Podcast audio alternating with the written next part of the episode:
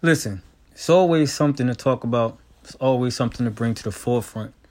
So why not be a part of bringing something to the forefront with my own set of thoughts, with my own set of opinions, with my own set of ideas, with my own set of eyes that I've seen things happen, with my own set of ears that I've heard things.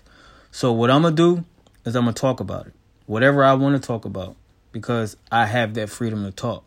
So if you want to take part in me talking, just follow me, listen to me, retweet me, talk about me in a good way, love on me in a good way, and we can all make this thing together prosperous.